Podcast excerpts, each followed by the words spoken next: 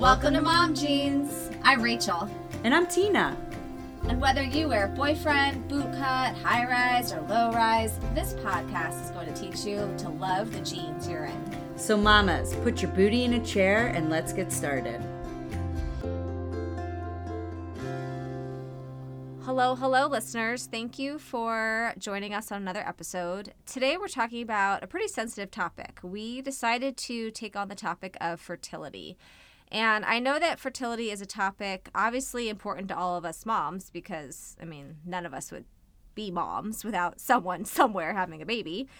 Uh, we all have our story about how we got pregnant, how quickly we got pregnant if we had trouble getting pregnant, if we had some major infertility issues, if we used surrogacy or adoption or sperm banks. I mean, the list goes on. The process of having a baby, becoming a mom, is such a big topic. There are literally entire podcasts out there dedicated to just this topic. So we can't dive into all of it, and we're really not qualified to. This is not Tina and I's area of expertise. But we wanted to touch on it today because we hear a lot of feedback from people about how the pregnancy, fertility, infertility treatments, and all of that journey really affect body image. So we're going to just focus on fertility and body image and kind of keep it in that space. Yeah, this topic is a bit difficult for both Rachel and myself to talk about. And the reason for that is that we both feel somewhat guilty for not personally struggling with infertility. Obviously, we know this is entirely outside of our control, but topics such as body size and fertility is exactly the point of all of this. Fertility is out of our control.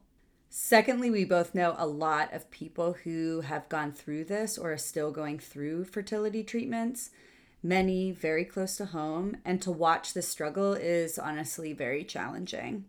I feel fortunate to not have to struggle with this, but I feel that this episode is so very important and I want to spread the positive vibes out there to the mamas that are struggling with for infertility and for those that are getting shamed in the process. Yeah, we're going to do our best to be respectful of this topic. So, we actually want to do more listening than talking. So, we brought on an amazing fat activist and fertility expert to discuss some of the myths of infertility and body size and weight, the how to accept your body as you navigate this process. And she also has some great resources to support mamas out there who are struggling with this process. So, Tina and I are going to start off this episode a little bit with some basic research on fertility and infertility, and then we're going to get to our interview. We are going to chat today about fertility in our body. Not all of it is going to be positive because there is the real topic that medical professionals shame those that are living in a larger body. And this is happening with fertility treatments too. This topic idea started for us as we listened to our mom friends discuss the side effects on their bodies and their mental health as they navigated fertility treatments. I've had friends share the fact that depression is overwhelming as you go through the infertility treatments, not just from the emotions of needing fertility treatments to get pregnant, but also the high levels of hormones. I mean, I've had some of the most positive, happy go lucky friends become borderline suicidal, and I don't say that lightly. I've also seen them struggle with their weight changing and going up without anything else in their lives changing except hormone treatments. I had a wonderful friend who told me once to now have to wrestle with body acceptance on top of everything else just feels cruel. She just felt it brought up so much that she had never dealt with or thought maybe she had dealt with or wasn't really prepared to also deal with. And so this brought up another psychological piece to unpack. Uh, recently in the media, the show This Is Us featured Chrissy Metz's character talking to a fertility doctor, and it just showed the fertility doctor's cold reaction to taking her on due to her weight, which is something we're going to talk about in our interview today. And then we also are going to reference and link a New York Times article that quoted personal stories mixed with data on is there actually a correlation between body size and the ability to get pregnant. So that's kind of a little background to our story of why we're going to go through this episode today and then where we're going to take you in this episode. Yeah, I'm going to dig a little bit deeper into that article that we're going to link in the show notes. Basically, a summary of that article is that it's this family's struggle into their fertility and coming into contact with doctors that are that were basically saying that they weren't willing to treat them as a family until this mom lost weight um, to a certain BMI standard. Um, one of the quotes in the article that really rang deep for me was when you're fat, you get used to people assuming weight loss will fix everything wrong in your life. And I think that really hits home for the weight normative approach that all these medical professionals, including fertility professionals, are judging individuals based off of their BMI. If you think back to the episodes we recorded about your weight, we discussed the research around weight and how it is not a great marker of your health, and it's not the cause for health issues. When we think about this, a great therapist friend of mine has given me a great analogy, and she gave me permission to share her analogy, and I think it's just awesome. So, this is an example of how correlation is not causation. So basically, she says how in the summer, ice cream sales increase, but so does murder. So basically, if we're going based off of correlation causes causation, so you're telling me that either ice cream, people who eat ice cream are also murderers, or murderers in the summer really crave ice cream. the two aren't connected. I mean, I don't know. I think my kids might murder me if I don't let them go to the ice cream truck. There might be a correlation. Right? yeah.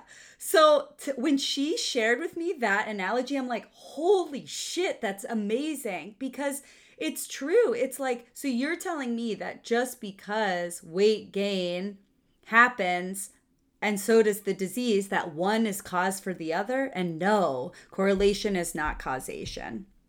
So what does this have to do with fertility well, why does our healthcare system assume that because someone is living in a larger body or smaller body that they will not be able to conceive?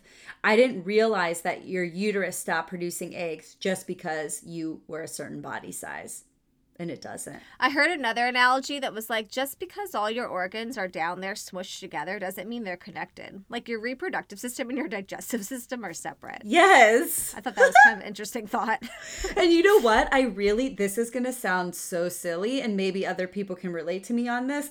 I didn't really know the ins and outs of the reproduction reproductive system until I actually got pregnant. And I'm like, wait a minute, where's the placenta attached? How did the eggs get released? What tubes did they go down? So, you know, I think we can all use a little bit more education and awareness around that. So, yeah, the digestive tract and uterus and our reproductive system are not connected. So, or they're connected, they're just not in the same space. So, relating back to the New York Times article, if someone would have dug a bit deeper with one of the moms about their behaviors around their health, their daily routine, their sleep, and then maybe they would have actually been able to help them versus just saying, hey, you need to get to this BMI before we're actually going to treat you. This poor woman had to suffer with that for years. And the other part that I have a problem with is that the individuals are being turned away from treatment just because someone else is judging their body. In this article, there are some research studies that show body size does affect ovulation, but the problem I have with these studies are that there are so many other factors that can contribute to this. There is not a strong way to actually control the participants. I'm not a research expert, so I'm not going to pretend that I am. But unless all factors can be controlled, how are people actually connecting it all to the weight? Yeah, this article ties us back to the weight normative versus weight inclusive definitions we gave you in the Your Weight episode as well. Because, like Tina said, many infertility clinics and doctors are actually refusing treatment to clients based on their BMI. Now, you know how we feel that BMI is BS. And the fact that people are downright being refused treatment for me is just plain wrong and eth- unethical. I don't know the ethics codes for doctors, but for me, this feels unethical. I mean, not to be insensitive or compare, but can you imagine if you went to the oncologist and they refused to do cancer treatments due to BMI? I just think people would be up in arms. I think so many women feel shame about their weight thanks to our lovely critical diet industry that I wonder if women are just believing this is truth and allowing themselves to be treated this way and not advocating for themselves or what's going on here. And so I'm really excited that we have our interview today because she is going to be talking to us a little bit about exactly what's going on with all of this. Okay, awesome. Let's get to our interview. We are interviewing Nicola Salmon. Nicola is a fat positive and feminist fertility coach and author of Fat and Fertile. She advocates for change in how fat people are treated whilst accessing help in their fertility. Nicola supports fat people who want to get pregnant using their unique fat positive fertility framework to find their own version of health without diets, advocate for their bodies, relearn how to trust their body, and believe in their ability to get pregnant in their current body. Let's get to it. All right. Well, welcome to our episode. Thank you so much for joining. And could you please introduce yourself and say your name and tell us a little bit about who you are and why you're talking to us today about fertility? Hi, thank you so much for having me. I'm so grateful. Um, my name's Nicola Salmon. I live in London with my two boys, they're three and five. Um, and I was diagnosed with PCOS at 16. Uh, PCOS is polycystic ovarian syndrome, which is like a hormonal and metabolic condition and told by my doctor that I wouldn't be able to get pregnant. So that's kind of where my journey started. Um, expecting through my whole teens and my 20s that I would really struggle to get pregnant and become a mum. But it didn't work out like that. We got pregnant with both my boys super easily. And kind of through all that time, I was told that dieting and weight loss were the thing that was going to help with my PCOS. So I spent all that time dieting and yo yo dieting and putting my body through crazy stuff just to try and make it smaller.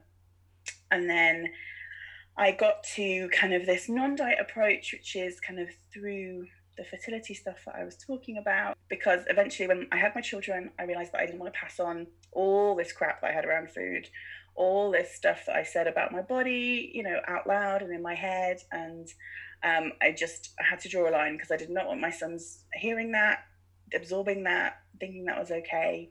Um, so yeah, so that kind of triggered this whole journey into learning what it was like to be a fat woman who wasn't dieting, and it led me to learning about health at every size movement, intuitive eating, and find this incredible community of people like yourselves who are trying to change the diet culture that we live in, you know, the soup that we're in, mm-hmm. immersed in every day. And it's, yeah, it's changed my life. Yeah, that's awesome. The dietitian in me is like, screaming when you're like, yeah, they tell me that I'm not gonna be able to have babies with a PCOS diagnosis, and then they tell me to diet and lose weight, and I'm like, no. but yay, I'm glad you found the actual other end of like, you don't have to do that. That's that's not how we treat PCOS, you know? Mm, Diet and weight loss is no, no, yeah, yeah so Tina and I Tina and I were joking in our intro before you got on the call about how I had heard this, you know, little joke like just because your reproductive system and your um, digestive system are in the same location doesn't mean they're connected. so they don't necessarily need to be treated like that. So what is some of the thoughts that people have of why people should lose weight or have a lower BMI in order to help them get pregnant. Like, can you explain some of the like things that your doctors have said or you've heard women be told? Oh my gosh, there are so many reasons for it. Um, the first one around the PCOS link is that they talk about this kind of. We know that there's a correlation between like you know weight gain and um, lack of ovulation, but they talk about it as a causation mm-hmm. so that if you lose weight, then you'll get your ovulation back, which is obviously really important when you're trying to get pregnant. Um, but there's so many other reasons that doctors um, and healthcare professionals come out with. Um, even things like, well, it's really bad for your unborn children if you try and get pregnant when you're in a bigger body because then that's going to get pregnant you know all these things like but it's for your health but it's you know it's we're doing it for your benefit when actually it's just a lot of fat phobic rhetoric for sure so for me i just think you know just on based on my experience that can't be right And I'm not sure where they're getting all these stats from, unless they're, like you're saying, fat phobic. And so they're twisting the stats to have it be more about causation rather than correlation. Is that your experience? Mm, that's totally it. I mean, all the research out there doesn't take into account things like weight cycling. So the people on all the studies, chances are, are going to be dieting or have been dieting very recently in their past. And also the weight bias. So the, the fact that these people who are going to see their healthcare professionals will have had less support, shorter appointment times, um, they will not have had treatment as quickly, you know, mm-hmm. all these things, and the internalized bias that these women are going to be experiencing that they won't go and see their doctor as quickly because they're going to get fat shamed, which is yep. just. Oh. And I love that you touch on that because in one of our the last episodes that we did talking about your it's called your weight where we talk about the weight normative approach and the struggles that individuals face as a result of that. So, like not being able to feel comfortable going into their doctors or not having the best healthcare that they can have because of that stigma and shame. So, I love that you bring that up because not only is that happening just with general healthcare, but also fertility as well. So, so, as a coach, what do you think gets in the way of women advocating more for themselves when they are told they need to lose weight to be treated for fertility or to get pregnant? So I think the first thing that people um, believe about it is that they can't say you know anything because they're going into this appointment already worried already panicking about the conversation that they believe is going to play out which often does around their weight around their kind of lifestyle and their health they almost kind of go in in this on this back foot of you know being frightened of what's going to happen and they don't they don't necessarily go into it believing that they ha- they can have a say and that they can have an opinion and that they have a choice around their own healthcare. Mm-hmm. And I think empowering people to know that they can go in and make these informed decisions and you know consent to their own medical treatment i think is such a big step for yeah. so many people yeah well rachel i'm going to throw this to you like as a therapist what would you how do you support individuals in advocating for themselves yeah. No, because the number one thing I hear Nicola saying is like a woman's psyche is her own worst enemy at that point. You know, the do- sure the doctors are not being helpful. I don't use the word enemy, but but at the same time, our own personal shame about our bodies or our own personal just low self worth and low self confidence is a huge obstacle, and we kind of forget that we have to address that maybe first before we can then advocate for ourselves. And this happens whether or not we're women and talking to fertility doctors, but I think this also happens as moms. We feel like we're doing something wrong. The doctor says our baby's healthy or maybe not. And we're going, I think there's something off here. Like, I think, should I seek another doctor? Should I get a second opinion? And, but we all as women i think get so scared into silence because we have maybe these preconceived notions about ourselves or we feel like there's preconceived notions about us as women. And i think the whole thing just gets really confusing. So i think it's interesting that you're almost you're not a doctor but you're a coach and that's exactly what people need because we need to help support their their psychological well-being and support all of their self-worth issues and insecurities they're getting in their own way. Like that is a big first obstacle it sounds like you're saying to to jump over in order to even get in to a doctor? Mm. Well, I think you know the only the only things that we can change are our own actions and our own thoughts around that. We can't mm-hmm. change what the doctor's going to say. You know, you know, there's systemic problems going on that we can't address quickly. For sure. So I think definitely making that first, you know, being able to really change kind of the thought patterns that go in your head and this kind of mental chatter of you know my body's not good enough. I need to lose weight you know all these things about my body is broken. I think changing that can have such a positive impact on your mental health. And then it gives you the confidence then going into those appointments to know that okay you know you might cry in an appointment and that's okay or you might slip over your words or you might you know have so many difficult it's a difficult conversation and it takes a lot of emotional energy but having that confidence at least in yourself a little bit is the only way that you're going to be able to have those difficult conversations and get this treatment and the support that you are entitled to and that you deserve. For sure.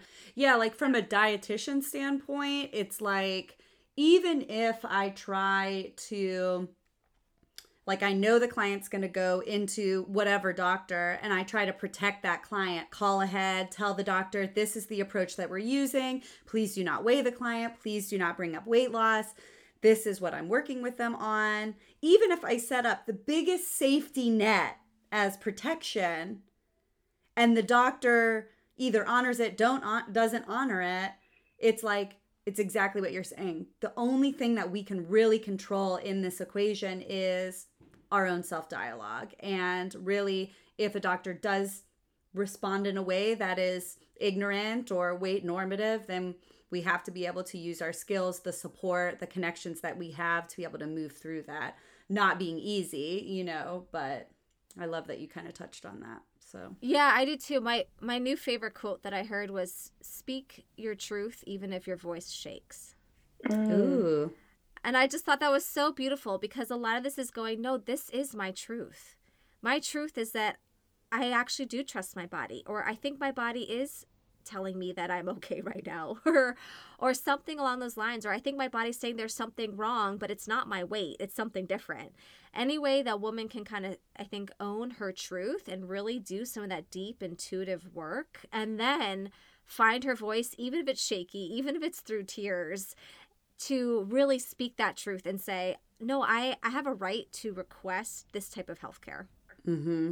and even for like you know for example like if you have a heterosexual couple going into a fertility clinic, often the weight will be blamed, even if there's a problem with the partner, you know, even if there's a sperm factor going on. Mm-hmm. And that's so frustrating because the woman could be completely healthy. There could yep. be absolutely nothing going on. Yet they're still telling her to diet and to lose weight when there's, you know, when IVF is going to be the course of treatment because of the problem with the sperm. It's just infuriating. For oh, sure. That's awful. Yeah. And that's if they get to the clinic in the first place because of the BMI barriers that they put in place. Right. So, since you've now learned this message about anti diet and health at every size, how did you learn to take care of yourself and nourish yourself without focusing on weight? And then, how do you encourage your clients to do that? So, for me, it started with two promises that I made to myself. The first was that I wasn't going to weigh myself anymore and the second was that I wasn't going to diet again. And those are some things that I've really stuck with over kind of, gosh, five years now. Mm-hmm. And then it was just about learning, and it was a rough road. I'm not going to say it was easy for me because I only discovered like health every size a couple of years ago. So the first three years, I was really just trying to navigate how to be a person in a big body and and not be like automatically saying yeah i'm trying this diet or yeah i'm going down this road to exercise um, one of the biggest things for me is about um, being around intention. So really deciding with intention, you know, I want to move my body, but how does that look when I'm not trying to punish it? And how does that look when I'm not trying to make it smaller? And finding things that I really love to do. And that's made things way more easy for me to be consistent with things, totally improve my mental health. Um, and just, yeah, about finding things that really matter to me and that really bring me joy and really make my life better. Because with small kids, you know, like I don't have that much time to myself. You know, mm-hmm. I don't have that much time when I'm not working or being a mum. So those times that I have time for me, I've been so intentional about making sure there are things that really light me up and really nourish me. Mm-hmm. I love that. How do you encourage then others to love their body or move through that same journey, even when they're having trouble getting pregnant or having body acceptance or eating intuitively? Mm, so I take it away from the weight loss and the dieting thing, which a lot of people have never never really looked at their health without thinking about it as a weight loss kind of number that they have to aim for. Right. And um, I do this exercise with people where we really look at what their priorities are in terms of all their different areas of health. So like physical, mental, emotional, spiritual, financial, relationships, you know, all different areas which, you know, they may not necessarily see as important for their fertility, but so often like you know we're whole beings it's really important to take like a whole approach as to kind of what you're looking at in terms of your health mm-hmm. and looking at kind of where their priorities are where their needs maybe aren't being met and what's going to be the things that make the biggest impact for them and what that looks like for mm-hmm. them so meeting them where they're at and just really making sure that we take them from where exactly where they are right now taking tiny steps just to get them to where they want to be because people's health looks and what they want from their health looks so different from person to person you know one person's aspiration of health is going to look so different from another's and i think we need to embrace the fact that it's going to be different. It's not going to be our version of health and we need to just help them reach what their success looks like. Mm. Right I like that. It's a whole body approach at that point, or a whole person approach. If you're looking at the financial piece and the relationship piece, mm-hmm. it's almost yeah. like this is a good opportunity for someone to go, Oh, I hit this roadblock that is making me actually stop and take a full assessment of everything and learn how to love my whole person and take care of my whole person. And also then focus on hopefully getting pregnant. Do you have people do all of that first and put almost the pregnancy goal on hold? Oh, sometimes. I mean, people have like taken the coaching and started businesses, and you know, like completely done things that they maybe didn't consider doing just because we've talked about, you know, what is going to make you happy and what's going to light you up and how does that look? And, you know, they've taken radical approaches to changing their life because I think when you're on a fertility, you know, a journey with that, often you can put everything else on hold. So people will stay in jobs because they're afraid to move on. Um, people will, you know, not put as much into their relationships because they're, you know, it kind of becomes this hyper focus of I must get pregnant, I must get pregnant, and everything around you kind of focuses on that.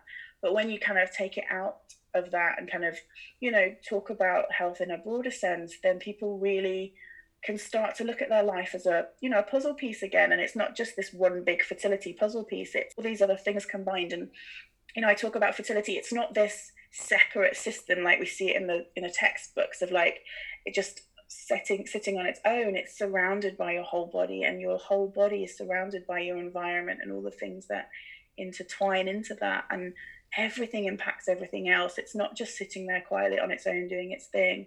You know everything around you your environment, you know, the, the social position you're in in culture, and you know, so many things impact on health. It's not just the foods we eat and the way we move our body. So it's taking that bigger picture is really important.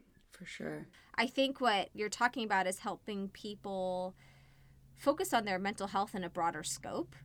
And when I have heard my friends talk about their fertility journey and when I've walked with friends through some of the darkness, I've really seen their mental health be impacted because not only they're trying to hold on to this goal of getting pregnant and feeling so out of control and so desperate because their mama clock is ticking and they want that baby and so it's just a huge complicated factor of their mental health.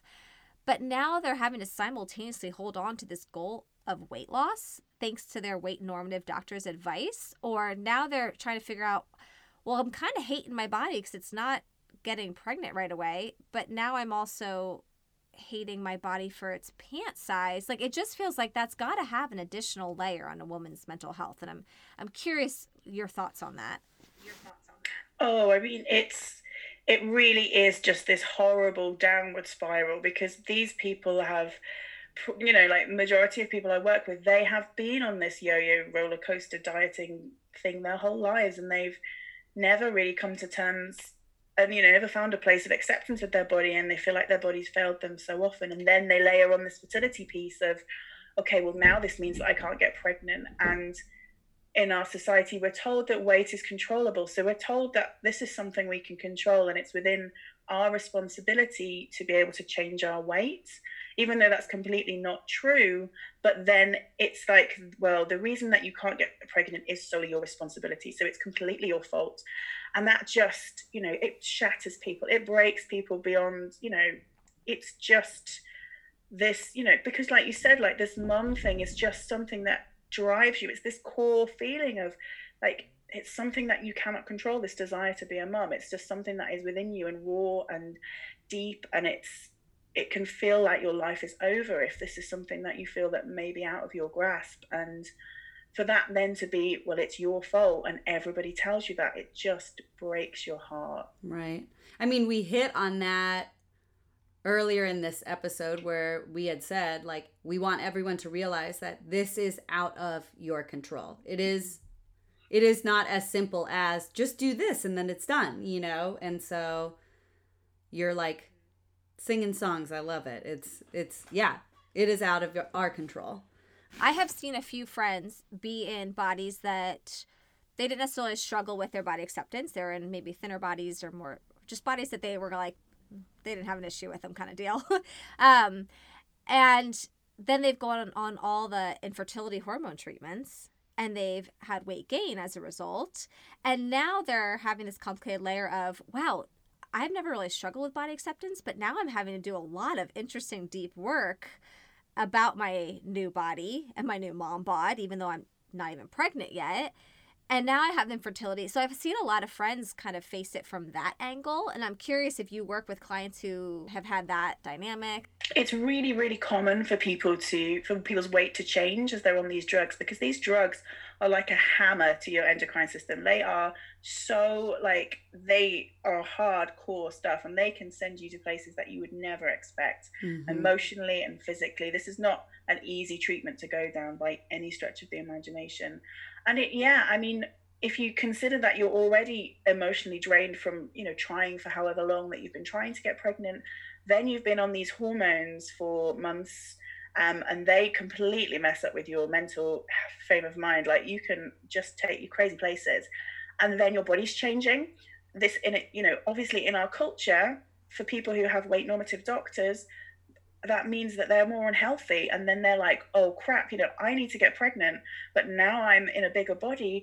This must mean that um, it's going to be harder for me to get pregnant. And it just takes you down this whole kind of mm-hmm. mental roller coaster even further than you were already before. So it's there is just no place in our society of where these people can go to get that support of like bringing them back down and going you know this is going to be okay. You know your weight is not going to impact this. It's just a really normal side effect of the procedure you know, we really need to be taking care of people's mental health better through this process. Right. From a dietitian standpoint, it's like, and at the same time, if we restrict our food and force our body to change, you, you're not doing a healthy thing. You're actually causing more stress to your body, more stress to your mental health. Let's, you know, the, the best advice from a dietary standpoint would be continue to eat and nourish your body and let your body do its thing. Um, then, like, hearing you talk about this, I'm like, I don't want to like identify this person, but I have an individual that is close to me that has been going through fertility treatments and struggling just with body change, kind of Rachel, what you're saying. And, you know, even though I work in the mental health field, it's like this is so close to home that then what do you recommend for a support person that's not going through it that isn't part of the support team quote unquote like professional support team? How can people help them? That's a good question. How can you be a mm. good friend in that process? Because i haven't gone through it and i can't pretend that i get it. Yeah, so, yeah. i mean it's it's a really difficult place to be in because you want to give them as much support and love and you know attention as you possibly can because this is such a crap time to be going through but at the same time they might need space because mm-hmm. you know especially for mums you know hearing about kids and you always talk about your kids and that's nothing you know like they want to hear about it but sometimes they're in a place where that can be triggering for them and it's hard for us as mums to know when that trigger is because it will change for them. You know, sometimes they'll be great to come to a baby shower and they'll embrace it and they'll love it and they'll get excited. And sometimes that is the last place they want to be, you know, whether they've just suffered a loss or whether they're, you know, they're tr- mid treatment and they just feel like crap. You know, there's so many places on this journey where it's different and they're going to be in a different mental headspace. So I yeah. think as a support person, I think just letting them know that you're there, that you are happy to listen. Um, and just yeah, trying. It's so easy to be like, no, it's going to be okay, and you know everything's going to be all right. But um, if you you know can just relax, you know all these things that people say that to try and be supportive and to try and help, but really they you know you don't know if it's going to be okay, and you don't know if it's going to work out okay because sometimes it doesn't. So it's yeah. just about completely being open, saying you know I'm here, whatever you need, tell me. It's crap. It's okay that you feel like crap now it's you know you can come here and be crap and that's cool you know like it's just honoring them in the space that they're in at that particular time. And you know like if you want to do practical things like cook them a meal or like you know just be there and you know like whatever they need practically. For sure. Sometimes they just won't feel like cooking, or sometimes they just want to go out and get drunk once they've had a cycle that's failed. And because you know we're told, oh, you can't drink or you can't have coffee, Yeah. all these limits like, and stuff. screw that. For Give me sure. some Yeah. wine. if it's crap, you know, if they've just had a, a negative pregnancy test, then they're maybe Yeah. going to want to go out and get drunk. And, you know, it's just like being, yeah, just go with what they want and just be open and ready to support them in whatever they need. For I sure. That's helpful. I mean, it really just sounds like, hey, just be a good friend, good a good person. Yeah. Yeah, like But I think also just because this is the type of friends Tina and I happen to be because of our careers, I think also being a friend who's saying like, "Hey, stop beating yourself up for like the weight changes or the body changes or maybe even being a friend who's also holding an anti-diet body love piece." Yes, Because they won't be getting that word from anywhere else. Right. right. So my question was, what is your favorite fat? Mer- I can't say that right. What is your favorite fat fertility myth to bust? So my favorite myth is that fat people can have healthy pregnancies because so many times we are told that you're gonna get gestational diabetes, you're gonna, you Oh know, my have gosh. a loss, or you're gonna have to have a C-section. All these things are said. Like I had two high-risk pregnancies in a bigger body, um, and they were all. I was led to believe that these were all inevitables. These were all gonna happen to me. Um, chances like you know these are really things that are gonna be really highly likely to happen, and they didn't. Um, and you know your body is capable of having a healthy pregnancy and even if these complications arise for you that doesn't mean you've done anything wrong. It doesn't mean that your body is bad because they happen to everybody in every size in every size body. So i think it's just yeah really important for people to understand that you can have a completely healthy pregnancy and healthy children no matter what your doctor says about you know this increasing risks of crazy stuff happening to your kids you know like it's you know chances are that it's going to be absolutely fine and you're going to just sail through it like everybody else in every other size body and if things do happen it doesn't mean it's your fault it just it's just one of those things and these things happen to everybody in every size and it's not because you are in a bigger body Yeah, it it dings on our whole point of this podcast that a lot of those risks that you listed, those are genetics. That's genetics. It isn't body size. It's really what genetic line is happening like hitting on the gestational diabetes. That is a genetic thing. That's not about whether or not you're eating too many carbs in your pregnancy. Like what? How? No, no. It is if your DNA is set up that way and something triggers it and boop, you have it. And guess what? Then it resolves itself once the pregnancy, you know, once you give birth, you know, or the pregnancy. I don't know how to politely say that. You know, it's like once it's over, the diabetes goes away. So like as you're saying that, I'm like, ugh, this is perfect. It's it's it's the point of our podcast. It's genetics plays such a strong role in Mm. so much of this that we can't we cannot blame it on the weight. It's the weight is not a and factor. to your and to your point about loss i mean the miscarriage rate is one in four. It's not like there's an asterisk that says unless you're at this bmi and then it's Yeah. one in whatever. I mean i had a pregnancy loss i'm one of four. Like i think that it just happens to everybody because of just genetics. Like some embryos just aren't viable. And so that is Yeah. nothing to do with the number on the scale. So, what are some of your favorite resources, articles, whatever, podcast that you like to share with listeners so that they can become more educated or dig into so some there's of that? not there's not a lot out there i'm going to be honest Okay. um, Virginia Sole-Smith wrote a really good article in the New York Times quite recently. It was this year, and it was called um, "When You're Too Fat to Get Pregnant." So I definitely recommend checking that out. Um, a couple of people to um, I definitely recommend checking out are Plus Mummy Jen. Um, she does a really good uh, blog, Instagram account around generally it's around get, being pregnant in a bigger body, but she has so many resources. And um, Julie Duffy Dillon does a podcast around PCOS in Yeah. an anti-diet way, which is really good.